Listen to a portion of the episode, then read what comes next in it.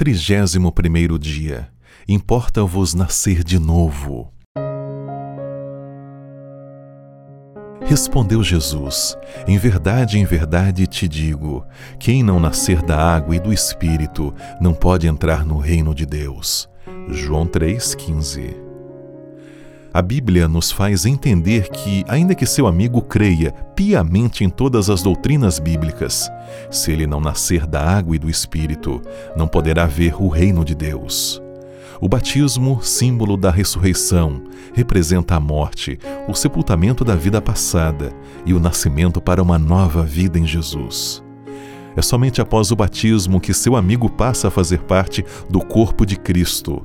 Portanto, após transmitir os ensinos de Jesus, você deve apelar para seu amigo arrepender-se e receber o batismo. Lembre-se que seu papel como discipulador é ensinar e apelar o Espírito Santo se encarrega de convencer e converter, e o estudante tem a prerrogativa de decidir aceitar ou rejeitar a oferta da graça. Não fique receoso de convidar seu amigo para tomar uma decisão ao lado de Cristo. É possível que seu amigo não aceite ao primeiro, segundo ou terceiro apelo. Contudo, você não deve desanimar. Aguarde com paciência e fé uma nova oportunidade e cumpra com a sua parte no processo de conversão do seu amigo, que é ensinar e apelar.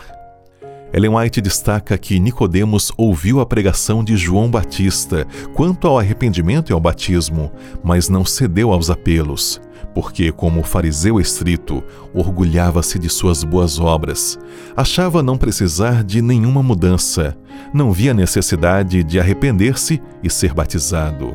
A perscrutadora mensagem e apelo de João Batista não operou nele a convicção do pecado. Mais tarde, o próprio Jesus apelou para Nicodemo ser batizado.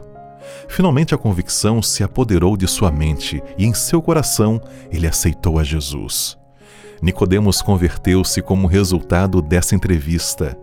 Jesus explicou a Nicodemos não só que ele devia ter um novo coração a fim de ver o reino do céu, mas como obter esse novo coração.